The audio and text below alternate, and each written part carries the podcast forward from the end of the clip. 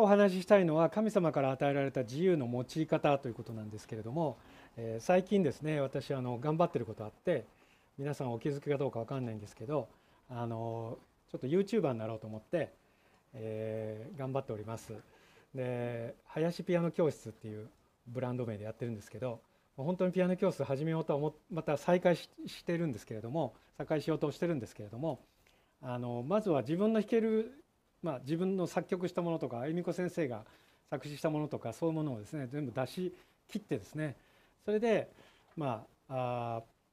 この間一つあの教則ビデオを作ったら音が入ってなくてすっごいがっかりして落ち込んだんですけどまたもう一回やろうと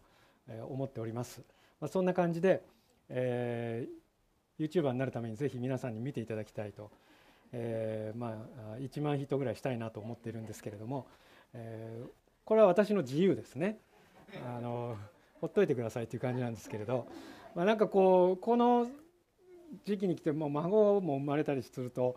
次のことをですね次の世代のことをもうすごく考えさせられるんですね。まあ、今6人チームでやってますけれどもこのキャンプのことなんかも私ノータッチでですね一生懸命やってくださっていることを、まあ、本当に感謝します。また毎週礼拝のメッセージをしてないということについて、えー、本当に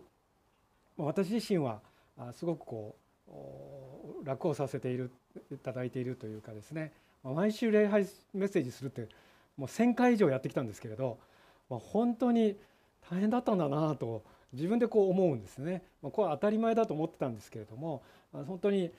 分担が進んでいることを本当に感謝いたします。ぜひ他のメッセンジャーの方々のために私のためにもそうなんですけど祈りまた支えて挙げていただきたいというふうに思っております。そんな中でさまざまな時間や考えることや、ま、コロナの影響もあるんですけれども改めて神様との深い交わりを持ちまた自分の歩んできた道を振り返りつつ今を、えー、理解しまたこれからのですね、え、未来に対して備えていく、ま、そういう時が私自身は与えられていると思っています。このここにいらっしゃる方々もそういうふうに肯定的にですね今の時を捉えることができれば素晴らしいんじゃないかなというふうに思います。えー、まあ、それにしてもですね自由っていう今日テーマなんですけど多くの、まあ、クリスチャンでない方々も含めて多くの方はこう思うと思うんですね。私は自由だとすでに別に自由にしてもらう必要なんかないと、えー、この国はですね、えー、法治国家であって民主主義であってえー、まあ、選挙行くのも自由だし行かないのも自由、ね、でも選挙がない国もあるわけですねもう独裁国家でですね、えー、お隣の大きな国もですね選挙ないんですよね。でそういう国がもうすぐ、えー、数時間で行くところにあるわけです。でそんな中で、えー、私たちは、まあ、選挙に行かない自由をみんな取っているので非常にまあ投票率が低いということもこの国のえー、体制に大きな影響を及ぼしているんだと思うんですけれども、まあ、昔はですね選挙権が与えられたら本当に村で1人だか2人だかですね、えー、本当に旗を振ってですね万歳してですね送り出したっていうんです。まあそれぐらいですね、えー、国の政治に影響力を持っているという自由っていうのは素晴らしいものだということですね。私がもう成人すればですね、まあ、今18歳からですかその選挙権が与えられている素晴らしいことだと思います。まあ、その他にも経済の自由あるいは仕事の自由移動の自由さまざまな人権のこの自由が与えられていると言いつつも私は別にもうこれ以上自由になる必要はないというふうに思うのはですねちょっと違うんじゃないかということを今日聖書から見ていきたいと思います。第一番目にイエス・キリストは私たちに自由を与えてくださったと聖書はイエス様ご自身がおっしゃってるんですね。ヨハネの8章31節にこのようにあります。イエスはご自分を信じたユダヤ人たちに言われた。あなた方は私の言葉にとどまるなら本当に私の弟子です。このユダヤ人がですねイエス様を信じた。もちろん、えー、ペテロも純弟子もそのユダヤ人ではあるんですけれどもこのここで言ってるユダヤ人はですね特にユダヤ教に対して非常に熱心なユダヤ人のことを言ってるわけですね。でそういう人たちが信じたということは、まあ、非常にこのプライドの高いそういう旧約聖書のユダヤ教の人たちがキリストを信じたということですね。まだこの時はキリスト教ってないんです。ですからあメシアだと信じて、まあ、従おうとしたということですね。それであなた方は真理を知り真理はあなた方を自由にしますというふうにここでイエス様はおっしゃいました。彼らはイエスに答えた。私たちはアブラハムの子孫であって今まで誰の奴隷になったこともありません。どうしてあなた方は自由になると言われるのですか。これがですね今私たちの多くの方が持っている一般的な常識だと思うんですね。私は別に奴隷になんかなったことはありません、ね、どうしてそんなあイエス様は自由を与えるって言うんですか。別に必要ありません、ま、そういうことと似てますね。イエスは彼らに答えられた。誠に誠にあなた方に言います。罪を行っている者は皆罪の奴隷です、ね。えー、これもですねいや私は別に刑務所行ったことありません、ね、逮捕されたこともありません、えー、そういうふうに思うでしょう。けども罪っていうのはですねもちろんこれは人間の持ってる現在もう人間そのものが初めから罪人だということもあるんですけれどでも私たちがもし皆さんの中でですね私はどうしてもこれやめることができないっていう習慣があるとしますね。でそれは自由がないっていうことなんです。でまあ、今だったらですねこのこの中にいるかどうか分かんないけどもうゲームやめれない人たちがたくさんいますよね。でゲームをやるのは自由です確かに。ね、でもそれをやめることができないのは不自由ですね。いつでもやめれる。いつでも止まる、ね、そのようにできるなら、まあ、スマホもそうですね。もうスマホはどうしても持ってないとですね不安だっていう世界になってきましたね。もういつ LINE が入ってくるかも分かんない。何秒後かに答えなきゃいけないっていう脅迫観念で生きてる人たちもいますね。でそうするとですねそれは自由なんだけど不自由ですね。束縛されてる。あるいはもうもっと言うなら支配されてる、ね、そのようなもう本当に今までだったら考えられなかったことが今現代で起こっているわけですね。巣ごもりになって自粛になってそしてもますますですね一人の時間が多くなってネットにつながってる時間が多くなってもうネットがない、ね、w i f i がつながっていないとかですねもう電波が届かないって言ったらちょっと禁断症状出ません？ね、もう山奥とか行って電波がないとか言ってどうしようっていや生きていけますから大丈夫ですハイキング行ったって山登ったって。ねこの綺麗な空気を吸って綺麗なお水を飲んでえー、空を見上げてですねすがしがしい気持ちになりながら電波が届かないどうしようっていうのはちょっと自由がないんじゃないですか。例えばそんなことを一つとっても自由だと思っていることの中に実は罪の奴隷ですと言われているような現象が起こってるんですね。別に私はスマホの奴隷ですって思ってないけど現実的には現象的にはそういうことだって言えませんかね。奴隷はいつまでも家にいるわけではありませんが息子はいつまでもいます。ですから子があなた方を自由にするなするならあなた方は本当に自由になるのです。子がっていうのはまあイエス様ですね。神の御子であるイエス様が私たちイエス様を信じた時に神様の子供とされるわけですね。ですから自由ということを考える時に私たちはイエス・キリストの十字架と復活によって立法からその立法による束縛と財政感から解放されたということが言えると思います。そして罪が許され神様に正しい義とされたということが言えますね。神様から正しいとされるっていうのは不可能なわけですがイエス・キリストを信じるだけでですねこの義とされる、まあ、信仰義人という言葉がありますけれど、えー、プロテスタントのね始まりである、まあ、マルチン・ルターはキリスト者の自由っていう本を書いたですけどその中の一番のテーマの一つは信仰によって義とされるっていうことですね。イエス様を信じれば義とされる。まあ、有名なのは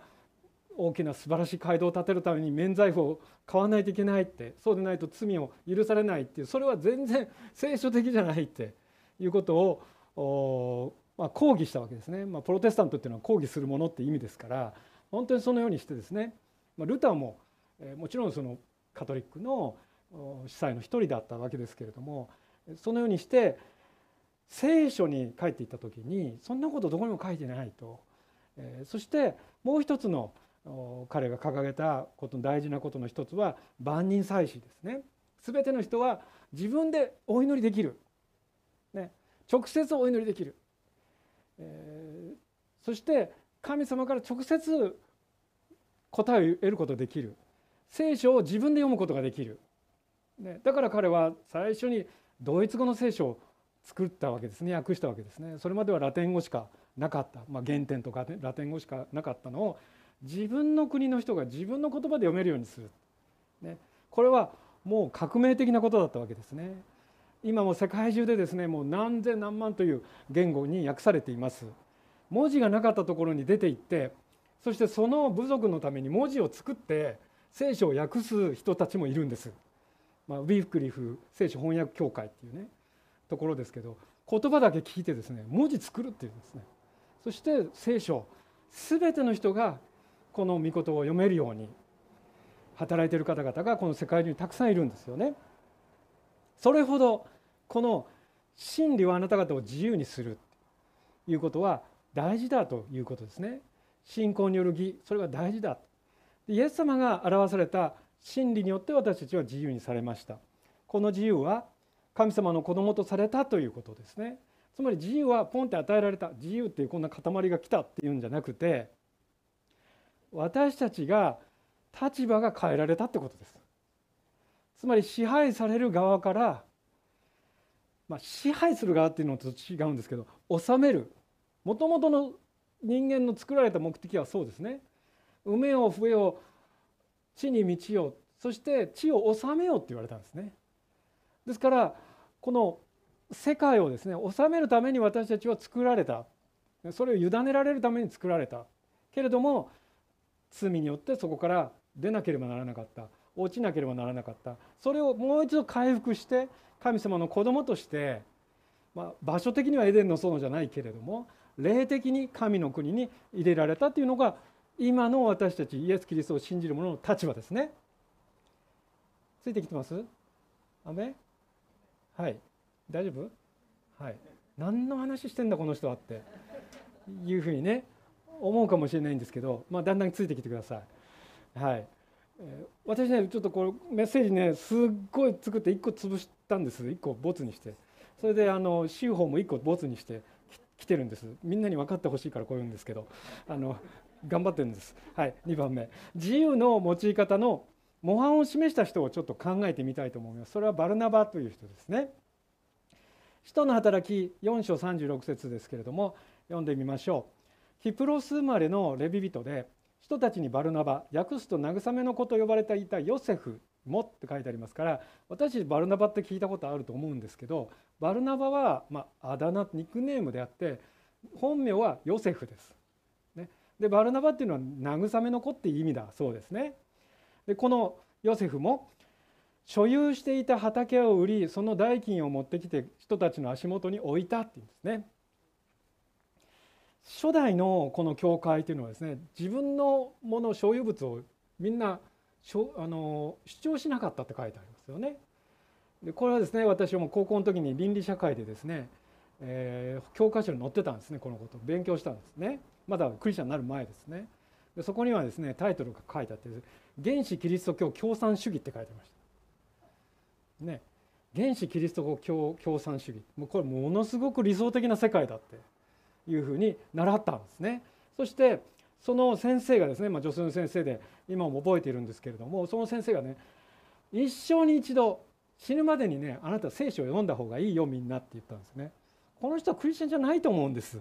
だけど、えー、聖書を読んだ方がいいって言われたのを今でも思い出すんですね。その後私イエス様を信じたんです。ね、だから原始キリスト教共産主義大好きなんです。ね、倫理社会的には。でもこれってむちゃくちゃじゃないですか自分のものを主張せずですよ。ね本当にこう幼稚園に入れる時とかですねどんだけ自分の子供の名前書きます？これはもう何々ちゃん何々ちゃん何々ちゃんってもうシールがいっぱい必要ですよね。それでもうスプーンの1個まで全部書くですよね。つまりそれ所有者を表してるんですよね。それを主張しないですよね。だから何々ちゃんがうちのこのスプーンを使ってもあいいよって言うんです。その程度はいいよね。だけどね車をですね誰々さんが乗ってって「あいいよ」ってちょっと言えないよね。いつまでも乗り回しててもいいよって。どうなるのその所有権の問題はって。事故事故っちゃった。どういうあいいよって言えないって言うんですよね。だから本当にそれは精霊による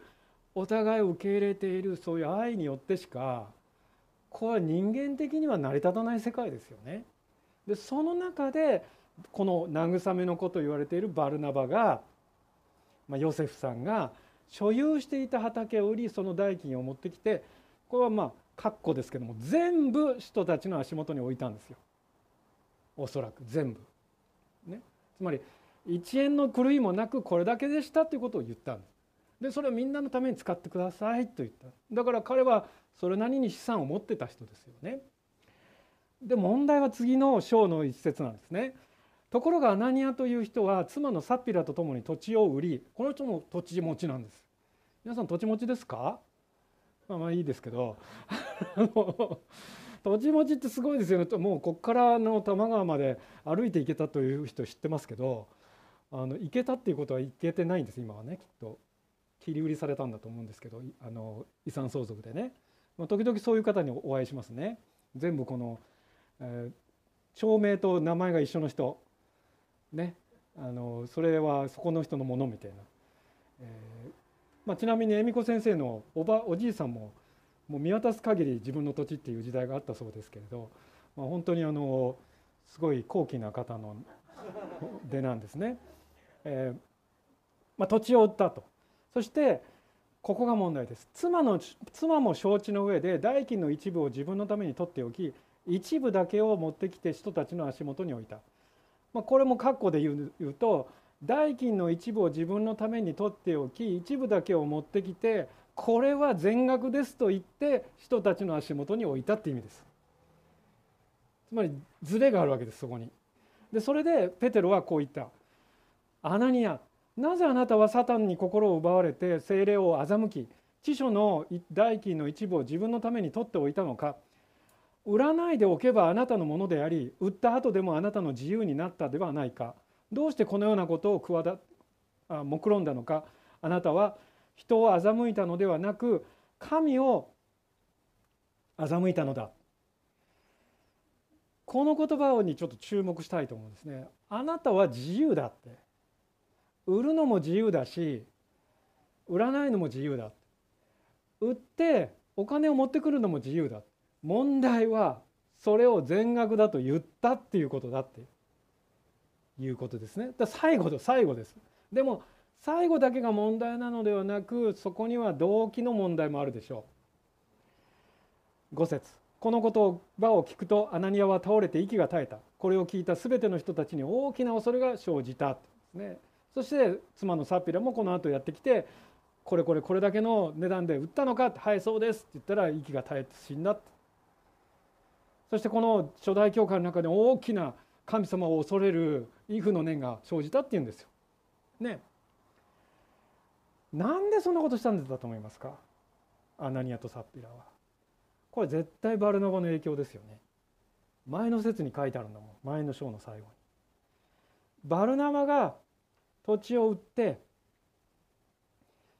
称賛されたでしょうね。あの人はいい人だって優しいって。それを見てですねまあ、どこにもそのことは書いてないけど予想できることはアナニアとサッピラはとっても羨ましくなったと思います。私もあんなふうに尊敬されたい。この初代教会の中で認められたい。そういうふうに思ってそうだ。ああ彼と同じことをしたらそうなるに違いない、まあ、大体その出発点が間違ってますねまず。そして売ってみた、まあ、売る前から思ってたかどうかは知りません。売ったら予想外に高く売れたかもしれません。そしたらそのお金を見たら惜しくなったそして一部を取っておいてどっちが多かったかも知りませんとにかくその一部を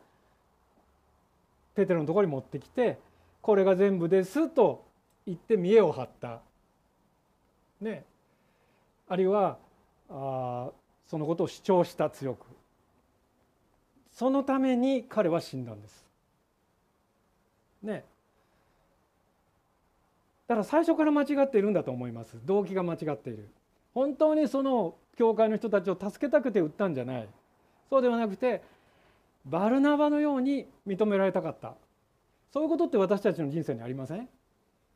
ね、私も認められたい。私もそれをできる、そしてそのことをすることによって人々から称賛されたい。そういう誘惑に遭うことってありますね。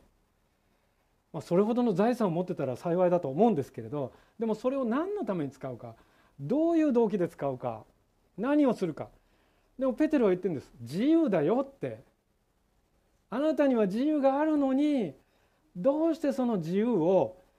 その誘惑のために使ったのって。なんで見栄を張るために自分が認められるためにその自由を使ったのかってことなんです。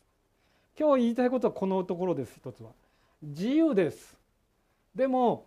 私たちは自由を使う使い道を間違えちゃいけないということです。そうですね。このバルナマを見ていきたいと思うんですけれども9章26節エルサレムについてサウロは弟子たちの仲間に入ろうと試みたが皆彼が弟子であることあるとは信じず彼を恐れていた。もちろんそれは理由があります。なぜならサウロ、まあ、後のパウロはクリスチャンの迫害の先頭に立って、えー、ダマスコに行っていた人ですね、えー、今のダマスカスと言われているところですね。そこに行くえー、逮捕するためにですねその議会からの承認書を得て逮捕状を持ってもうクリスチャンだったら誰でも捕まえて、えー、捕獲する権利を持っていた。そのようなあ迫害の急先鋒ですね。彼がそのダマスコへの途上で、えー、強い光に当たってそして、えー、サウロサウロなぜ、えー、あなたは私を迫害するのかと言われた。あなたは誰ですか？あ私はあなたが迫害しているイエスだというふうに言われたんですね。でそれから彼は目が見えなくなって、まあ、人に手を引いてもらってダマスコまで行ってそして、えー、また弟子によってこの目が開かれてですねそしてイエス・キリストを信じるんですよね。一番反対してた人一番クリスチャンを憎んでた人が一番信じる人になったって信じられないじゃないですか。ね、それでみんな彼を恐れていましたここにあるように。そして27節しかしバルナバはサウロを引き受けて人たちのところに連れて行き彼がダマスコへ行く途中で主を見た様子や主が彼に語られたことまた彼がダマスコでイエスの名によって大胆に語った様子を彼らに説明した。彼はイエス様を信じただけじゃなくユダヤ教の人たちを論破したって書いてあるんですよね。それほどイエスはキリストであるということを証明してみせた、まあ、彼は非常にエリートですね。もうすごく博学ですね。旧約聖書からもうその時は聖書って言えば旧約聖書ですがそこからですねこの方こそ予言の成就だってザーッとこうですね、えー、議論して勝ったって言うんですよね。昨日まで逮捕するために走り回ってた人が今日はですねもうそのようにイエス・キリストを信じるまた先頭に立ち始めた。そのことを知らないエルサレム教会の人たちにですね取りなしたのは誰ですか？バルナバですよねバルナバがいなかったらねサウロはずっと仲間外れですよ。ね、でサウロはエルサレムで人たちよりと自由に行き来し彼の皆によって大胆に語ったですね。ですからそうでなかったらもう絶対サウルはスパイだと思われますねいろんなところに散らばっているそのクリスチャンを捕まえてですね後で、えー、人を送ってですね逮捕させるためにも紛れ込んできたんだろう潜り込んできたんだろうというふうに思われて当然なわけですがバルナバがそこを取り出したんですね。これがバルナバっていう人です。もう一つ15章37節バルナバはマルコと呼ばれるヨハネを一緒に連れて行くつもりであったっていうんですねでこのマルコっていう人は皆さんがよく知っている人ですマルコの福音書を書いたマルコです、ね、でこのマルコ後から見るとねあのマルコを連れていくっていうのは当たり前だと思うんですけどマルコってねこの時はひどかったのね。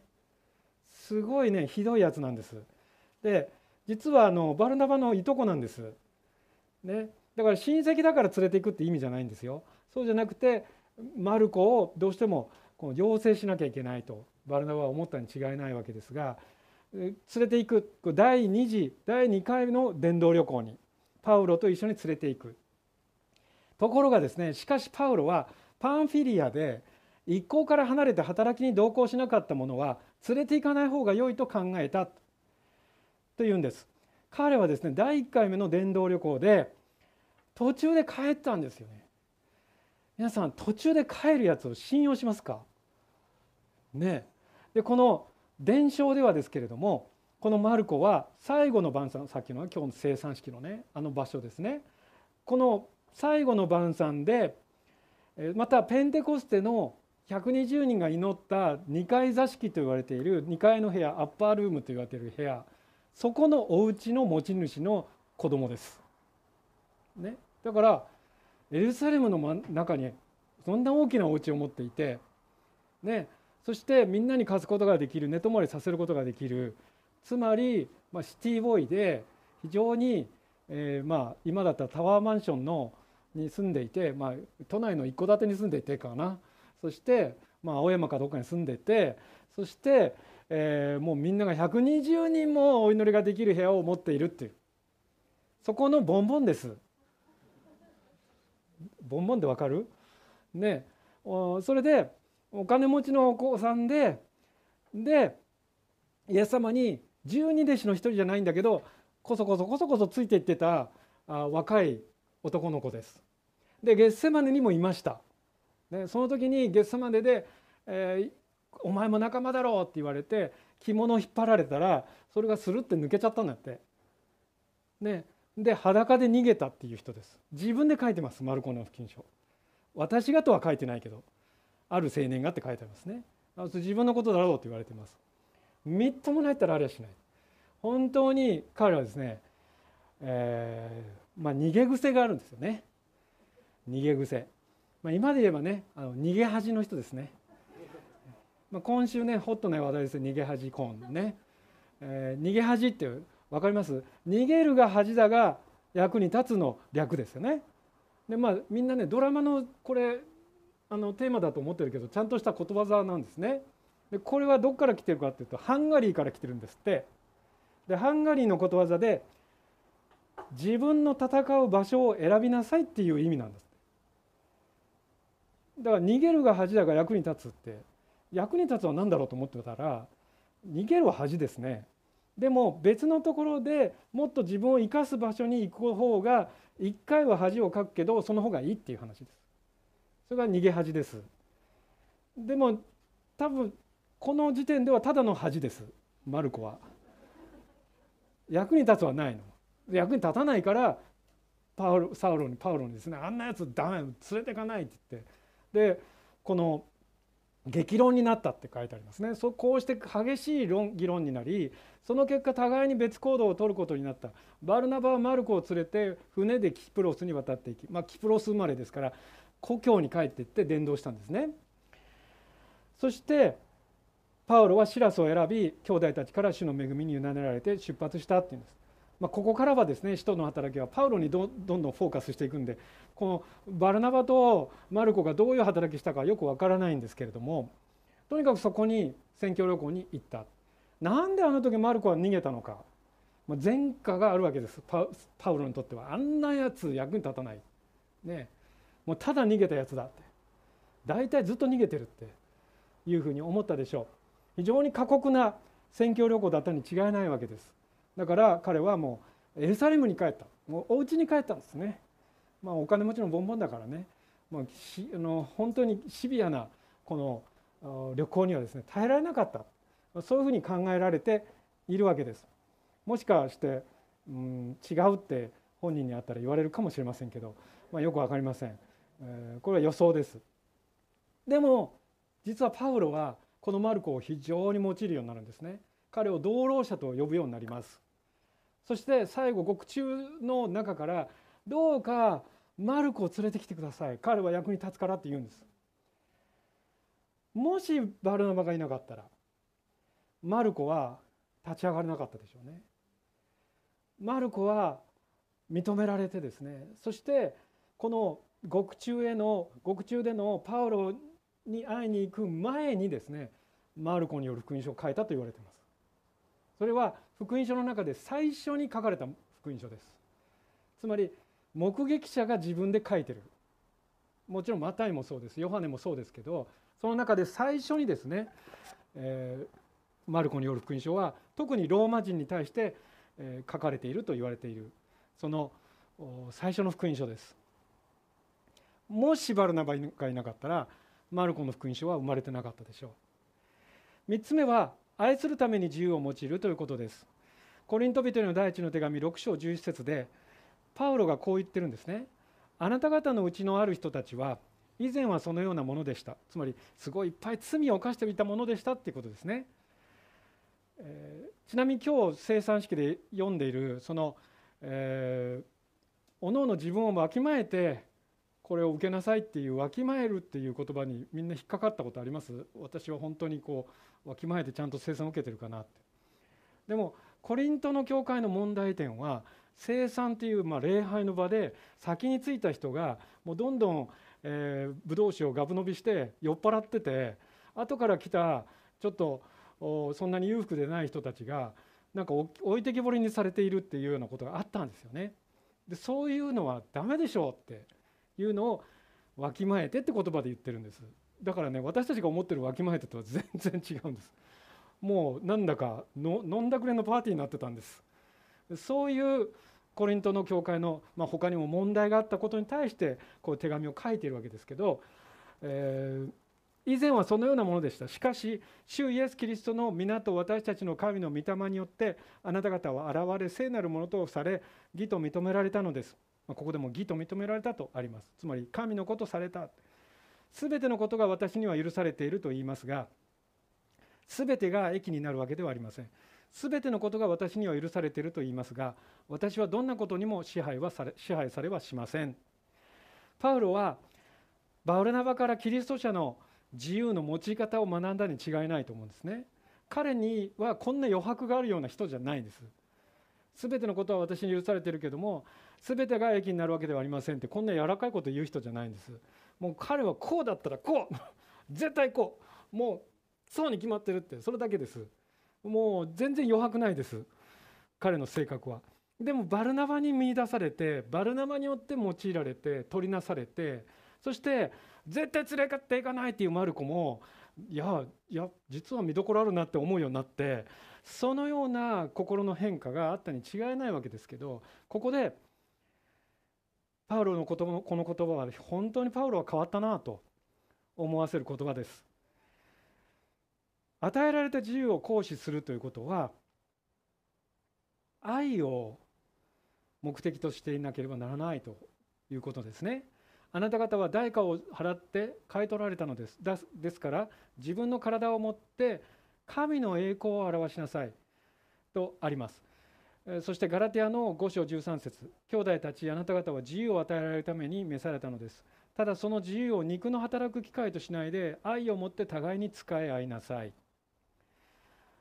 肉の働く機会としない。つまり自分で自分勝手な思いで自由を使わない。それは他の周りのことを見て気にしながらという意味ではありません。自分の確信のもとにおいてでもあのアナニアとサプラのようにいいなバルナバのように認められたいなと思って自分の自由を使ったりしないでくださいと。精霊を偽らないでくださいと。いうことですね。そのようなこの与えられた解放された子供とされたその自由を肉の働く機会としないで愛するために使ってください。私たちもキリストによって与えられた自由を用いてですね人々を愛し立て上げる人生を歩みたいと思うんですね。えー、今はですね、まあ、私は特にバルナバのようになることを求められているんだろうなということを思います。次の人たちを育てそして、えー、導くようにと、えー、数年前にですねあの北海道だったと思うんですけど北海道でワーシップセミナーをしたら、えー、進学校時代から知ってるある先生が女性の先生が私をまじまじと見つめてこう言ったんですね「はい先生」って「本当にいつから人格変わったんですか?」って真面目な顔して聞くんですよ。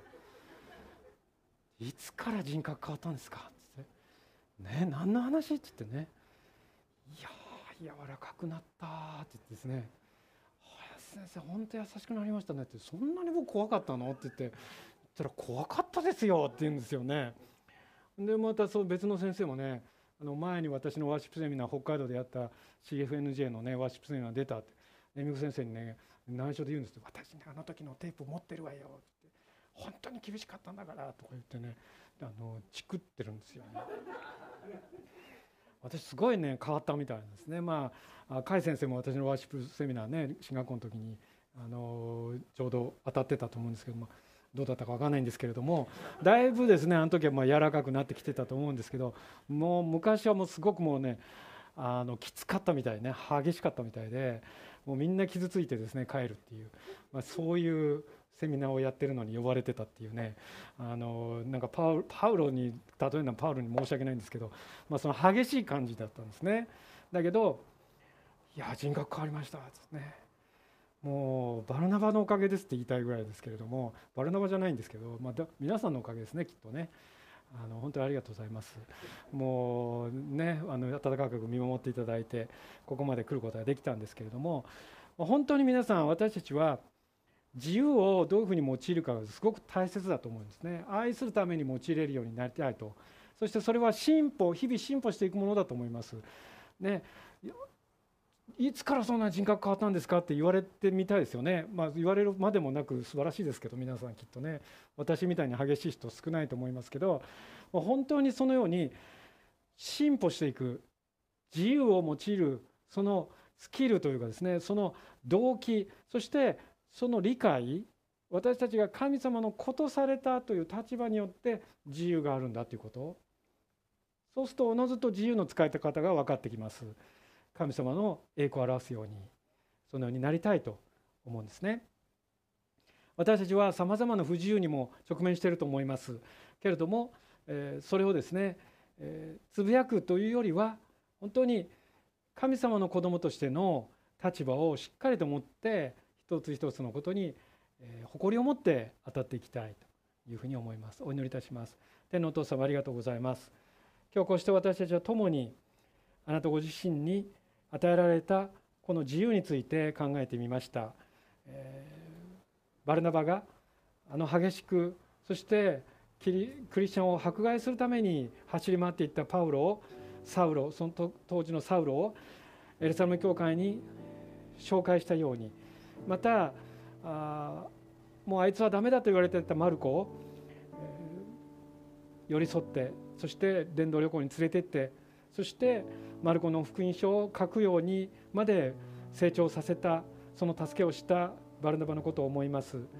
彼は自分の土地を売った時も自分の自由でそれを使って愛を持って人々に仕えるためにそれを用いました。神様私たちもそのようにあのバルマンナマのように主よ私たちに与えられているものを正しい自由で用いることができるように助けを導いてください。今日この時本当に私たちに与えられているものは多いと思うか少ないと思うかそれは私たち一人一人の意識にもよりますけれども神様あなたは私たちを祝福してくださっていることを信じます。どうか主よ不平不満を言いながら歩んでいくのではなく神様あなたに心から感謝してそして愛する人々を愛するために一つ一つのことを用いていくことができるように私たちに愛とまた正しい自由を教え導いてください。尊い主イエス様の名前によってお祈りいたします。アメン。